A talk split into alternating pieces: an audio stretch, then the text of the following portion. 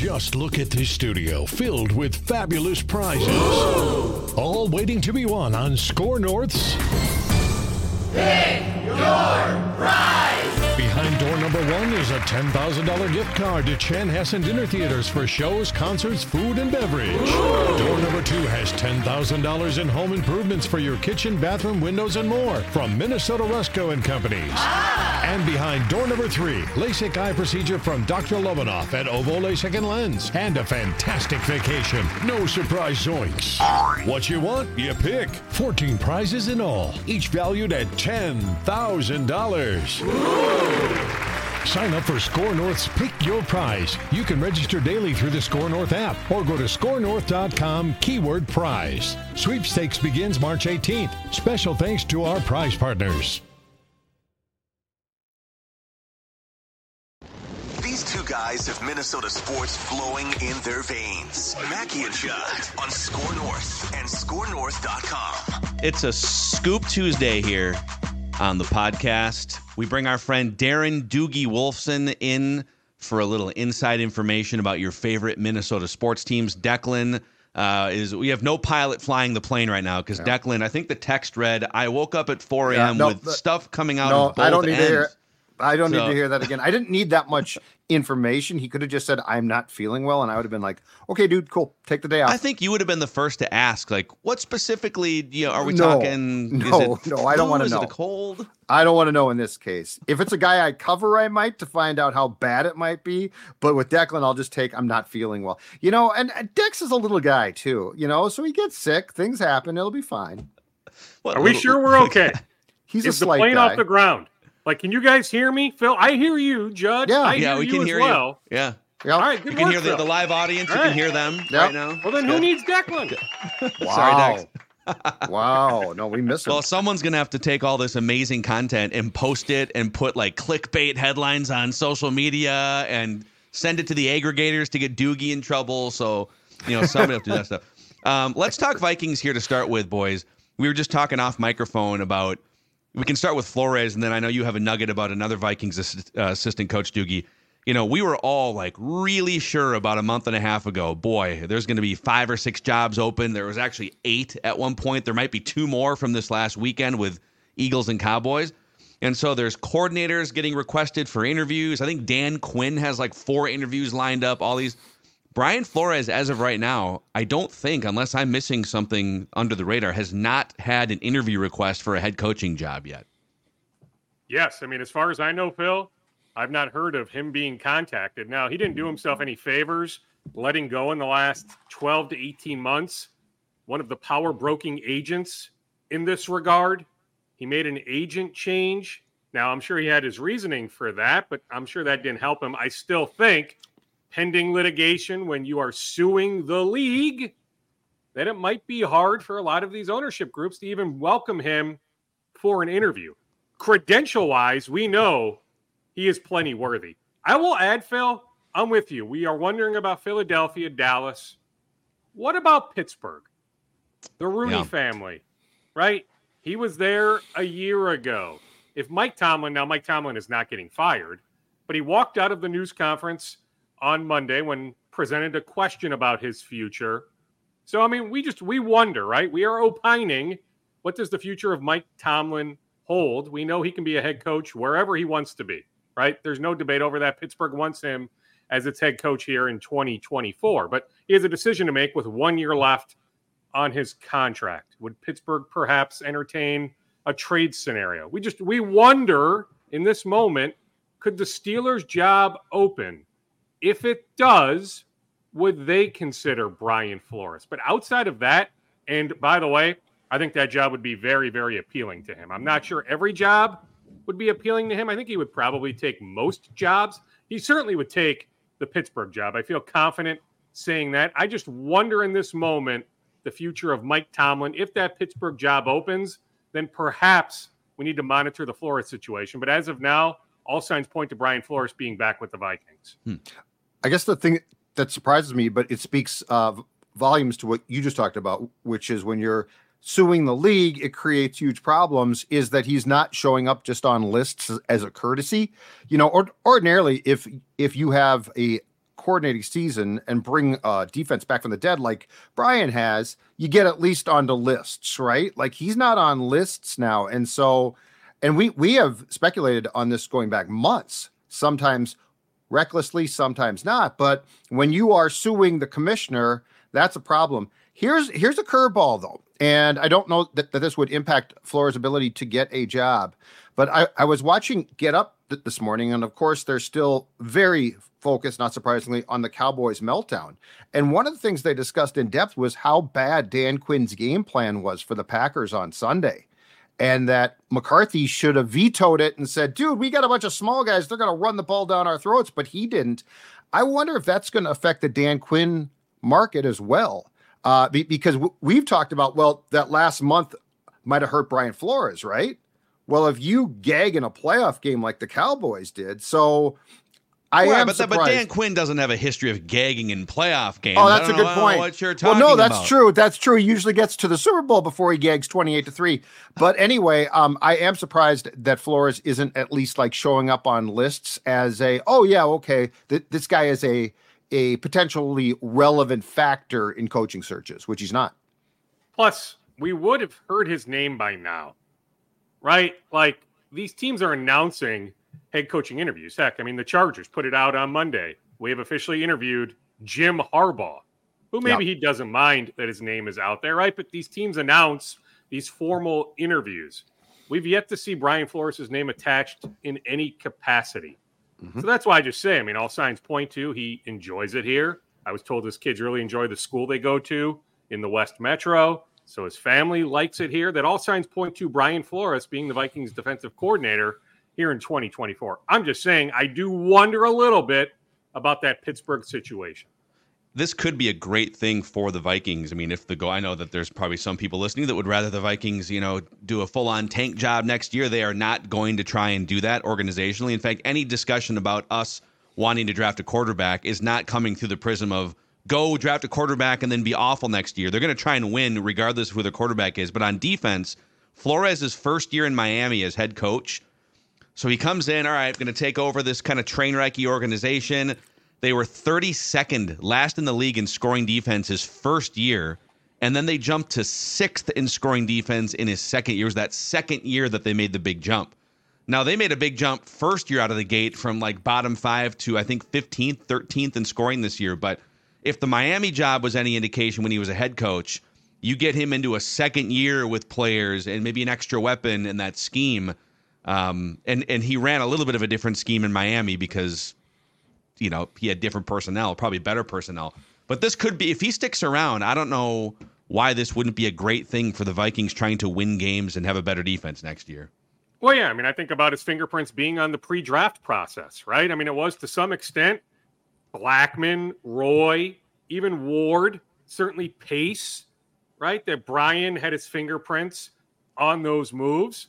Now you have him for a full-fledged pre-draft process. Not that it wasn't full-fledged last year, but he was adjusting, right? Where his fingerprints might be even more so on the pre-draft process the next few months. So, yes, all-encompassing, everything you just laid out, Phil, yes, it is a very good thing with the Wilfs, all about going forward again here in 2024, that Brian Flores, unless something radical happens here, Brian Flores will be back. So when Zimmer got fired, one of the things that Justin Jefferson politic for was the retention of wide receivers coach Keenan McCardell, who's obviously done a great job with those guys. I think last year there was some scuttlebutt about McCardell actually not here, but somewhere being a candidate for an OC job. Where do things stand there? Because I would say that if we're going through the list of value on position coaches, Dukes, that Keenan McCardell would probably be the top one when it comes to position coaches on the Vikings. And Kevin O'Connell, Judd, realizes that. Kevin O'Connell, I'm told, values Keenan big time. Like, Kevin O'Connell doesn't want to lose Keenan McCardell, but Keenan is ready in his mind, his representation's mind, to call plays. He's ready to make that step up, that he's on a path to one day, maybe in the next 5-ish years, to being a head coach. That is the ultimate goal. So the next logical step is, hey, I need to ascend to offensive coordinator. I need to call plays. So let's see, some of these defensive-minded coaches land in some spots, what direction they could potentially go, but certainly keep an eye on that, that there are no, interviews that have taken place to date, but let's just see some of these head coaching spots that get filled. And if there's a logical connection with Keenan, that Keenan could elevate and move on to become an offensive coordinator. But yeah, the Vikings want him back. Justin Jefferson, Jordan Addison go up and down the list. They value him so greatly there in Eagan. Yeah. Can we, I'm going to blur the lines and get into some reckless speculation here. Reckless speculation. I wonder how, I think Kevin O'Connell's job security is rock solid. I think if obviously there's things to nitpick and there's some, you got to fix the running game. It's been 2 years and it's one of the softest, most finesse offenses and they're not even really, so there are things to criticize. Absolutely. But yeah, he's not going anywhere, Phil. I mean, as long as Andrew Miller has the power he does, I think Kevin O'Connell is plenty safe. I really do. Like he's at least, they'd have to have a really bad year to even start the conversation. We'll see. But correct. I wonder about Kwesi. Or a bad stretch, right? I mean, we're talking about Nick Sirianni, right? I mean, the Eagles were, 10-1? Now we're talking about the potential of the Eagles changing coaches. So it can flip fast. But yes, in this moment, Kevin O'Connell has unreal job security. As he should, in my mind. But I wonder about Kwesi. I just think... Man, there's so many things that you could... there's more things to poke at with Kwesi than there are for Kevin. Now, if you draft a quarterback, if they make a big play for a quarterback, I think you're going to get some time. But I guess I'm wondering, what are your thoughts, just your educated thoughts? And then if you have any information, it feels like Kevin is on more solid ground than Kwesi, and Kwesi needs a really big 4-month stretch here. That's my gut right now. I think that gut feeling is okay. I mean, it was a 4-year contract. We're entering year 3, right? We need to see tangible progress here in year 3 to even consider a contract extension.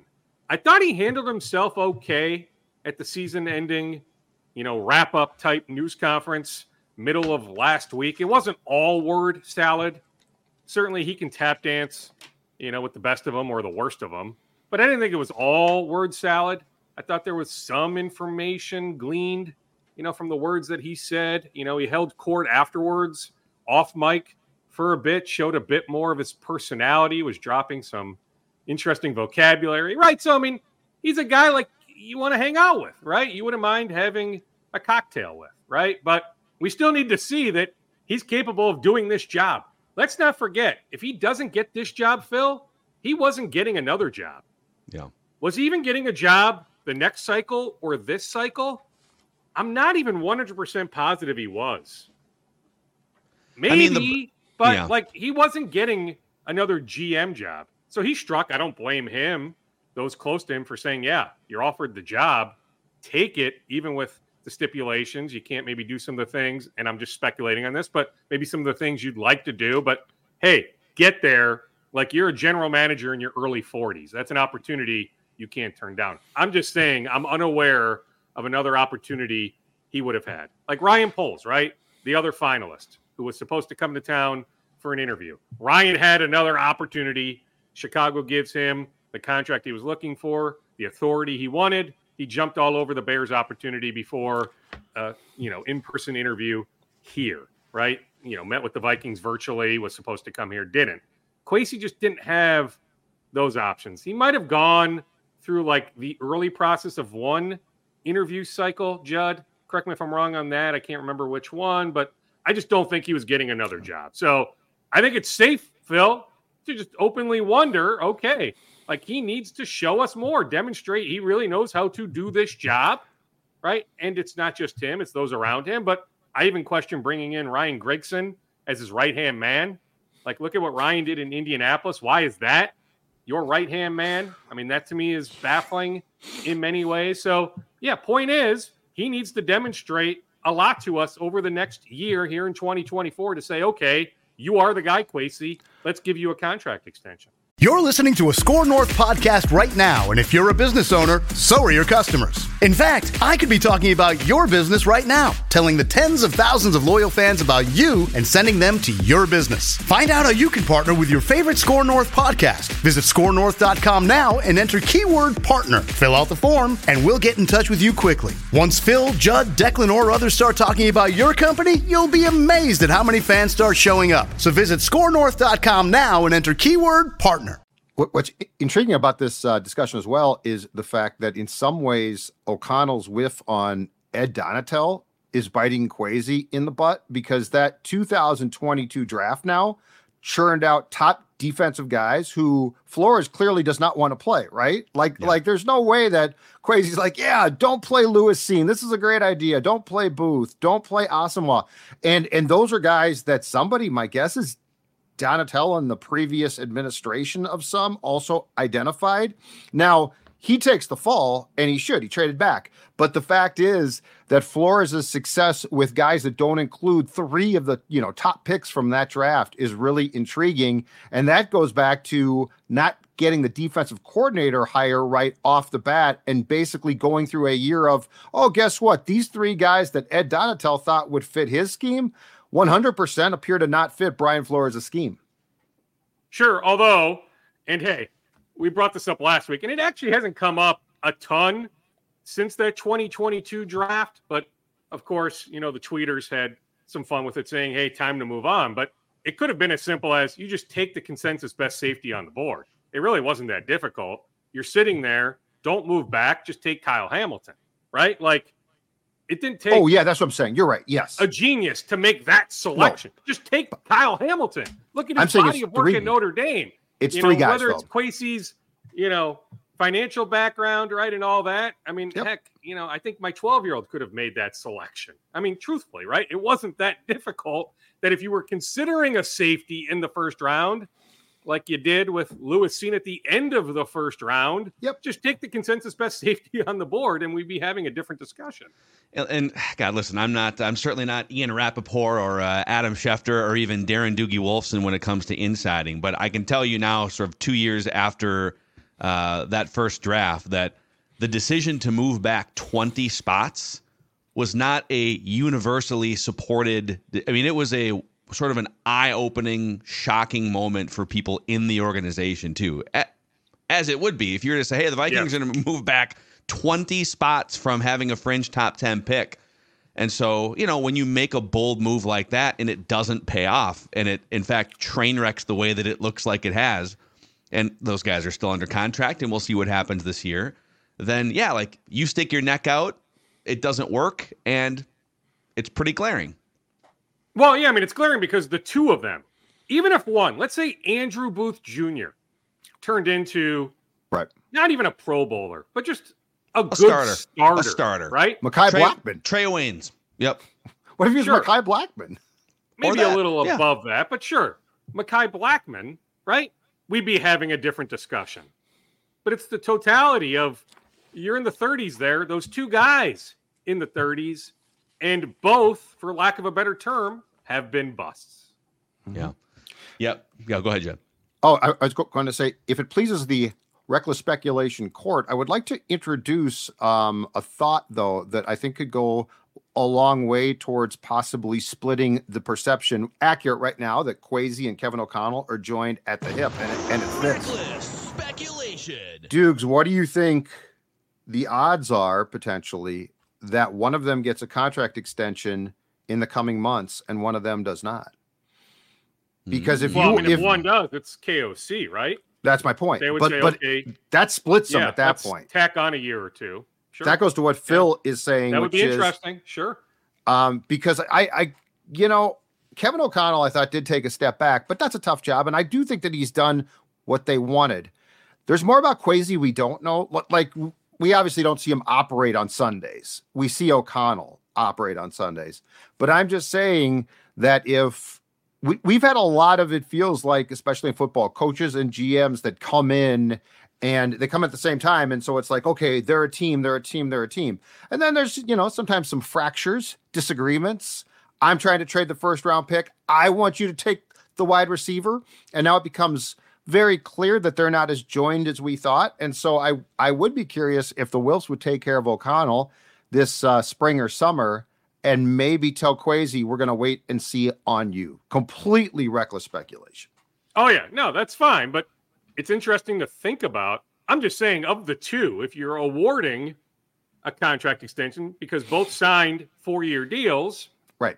You'd be awarding the contract extension to KOC, not to Kwesi. Very, very interesting to think about. Yes. Mm-hmm. And hey, I mean, for what it's worth, the Vikings have a rock solid relationship with the agency that represents Kevin O'Connell. Not that they don't with the people that represent Kwesi, but it is very, very solid with the people that represent Kevin O'Connell. We're also getting into that territory here. Reckless speculation. Do you GM as someone like when I say do you GM, I mean GM as a verb. Are you GMing in a way that is trying to get yourself another year on the job because it's great, it pays 7 figures, and you're a freaking NFL general manager, right? Do you do what you need to do to win 9 games, 10 games, just keep it moving forward in a competitive way, or do you GM in a way that opens things up from maybe 2025 to 2027 to compete at an even higher level at the risk of being wrong or whiffing or drafting another Christian Ponder and getting fired, right? Like that's my biggest curiosity. And I think there's a lot of teams, general managers, because of the nature of how quickly guys like, look at Carolina. I mean, that dude's a train wreck, David Tepper. He got there 5 years ago. He's fired 3 head coaches. He literally fired the coach and the general manager that drafted Bryce Young 9 months ago. Like 1 year, just everyone's gone. We're going to start over. And so I think human nature would dictate if you're Kwesi, if you don't think you have, you certainly don't have the contractual security beyond 2025, are you going to do that job and manipulate the next 4 months in a way that helps the long-term health of the franchise or the 2024 health of the franchise? Well, couldn't you do both? I mean, first off, well, that's what he's been trying to do. Ziggy and Mark are not David Tepper, right? So Tepper is on an island by himself. Maybe Agreed. Mark Davis is there too, but that's a different situation, right? Agreed, I mean, that's the mirage, not the trend. I mean, couldn't you go quarterback in the first round? And okay, so Kirk is back, so the quarterback isn't playing, but there's enough evidence to suggest that you hit on that quarterback to set up what should be success 2025 and beyond. So I'm just wondering, Phil, if you can play both sides there.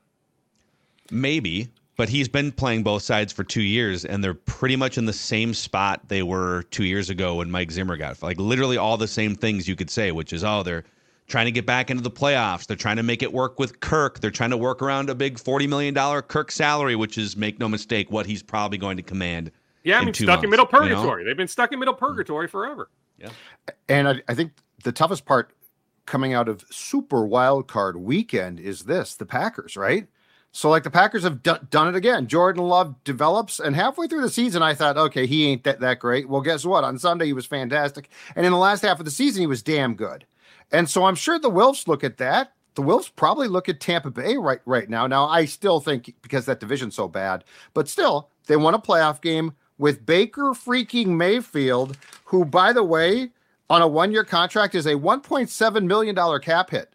So, like, there is this very interesting... This is where the Wilfs as fans, Doogie, I think, look at teams and think, why not us? Why can't we win and build? How much dead cap money in Tampa this year, right? Phil, yeah. Do you know how much dead cap money Tampa is absorbed this year? Let's find it.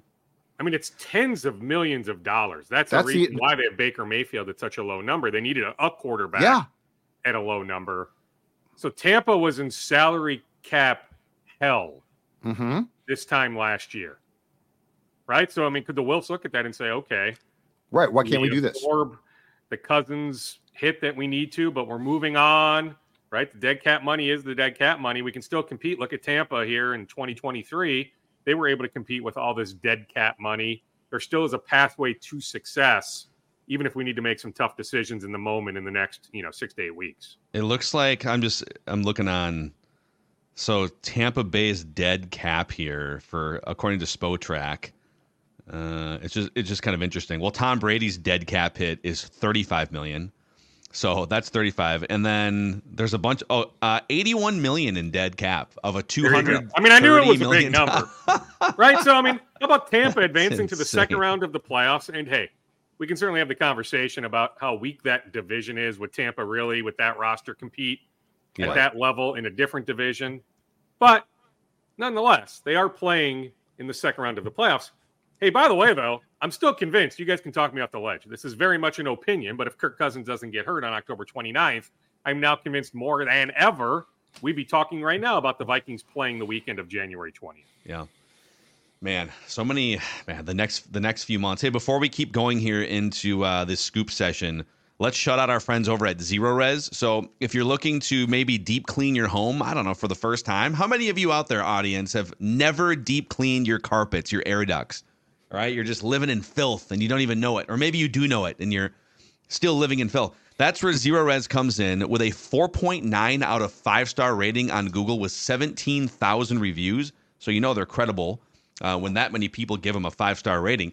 You can get the Score North special, which is 3 rooms, Zero Resified, starting at just $119 when you call Zero Res at 952-0-RES or zeroresminnesota.com. Ask for the Score North special. You also get $75 off when you get your air ducts cleaned. Spell it forwards or backwards. It spells the same, Zero Res. All right, Dukes, anything else Vikings-wise sort of pique your interest here before we empty out your scoop bag? No, I mean, I'm still awaiting word if Mekhi Blackmon needs some surgery on that shoulder.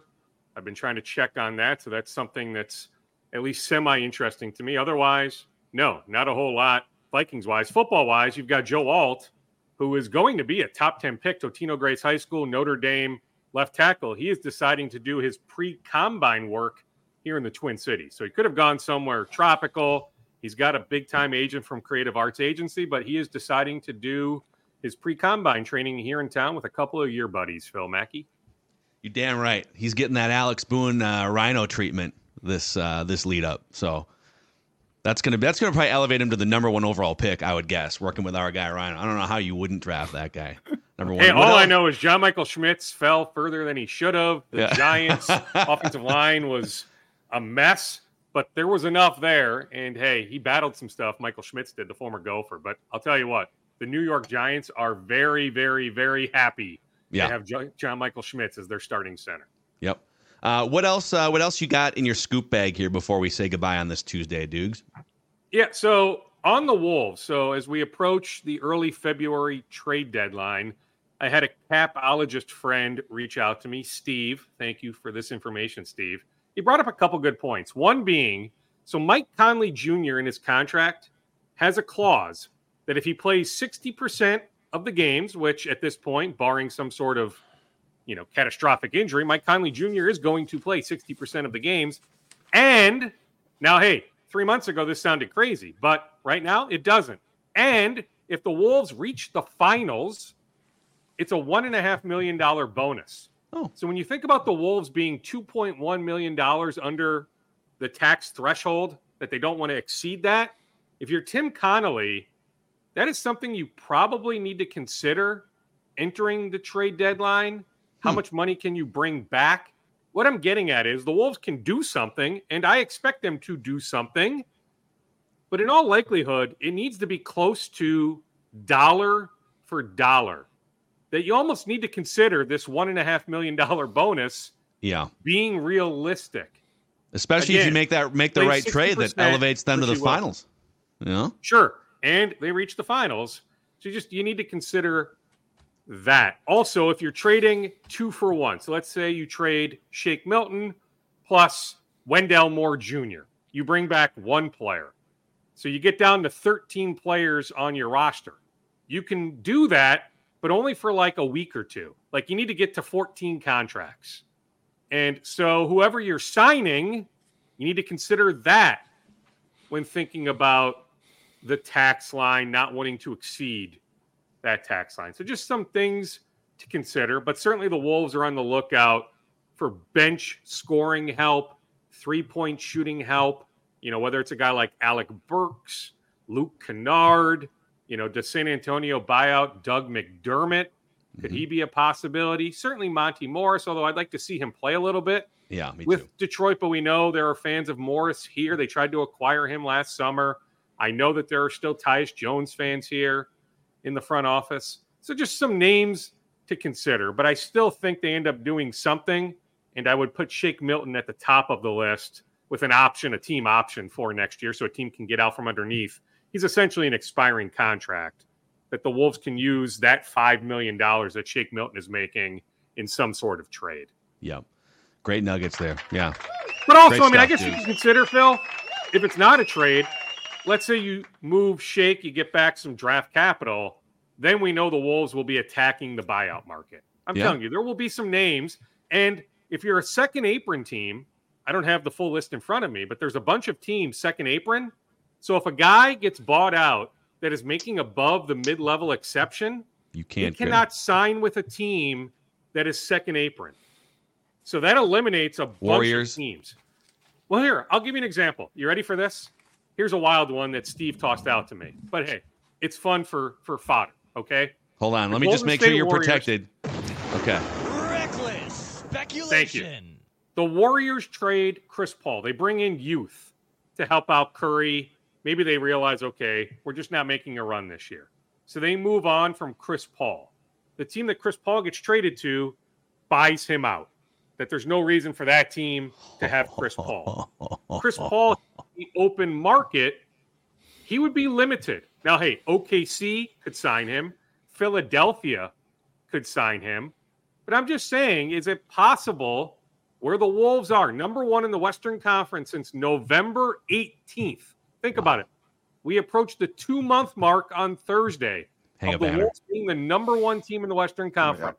2 months. This is now a run of sustained success.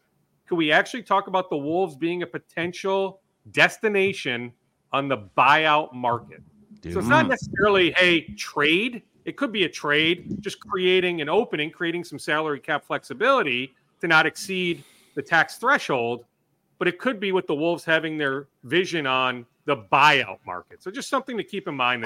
This is great. Penthouse at the Lowe's. Just walk through the Skyway. You never have to go outside. By the way, I want to open for the first time in years a new restaurant in Target Center called the Second Apron. There you go. Yeah. I think that's a great name for a restaurant. That's going to be my restaurant. Go to help pay for that luxury tax. Yes, payment. Exactly okay. Right. We that's how we do this. That's how we pay all these bonuses. Yeah. That's how we roll. Welcome to Second Apron. Would it make more sense for that restaurant to be in Mark Lurie's fictional city? Like maybe the signature restaurant, that's the chain restaurant? That's where the Wolves' new building might be, too, in Mark Lurie's fictional city.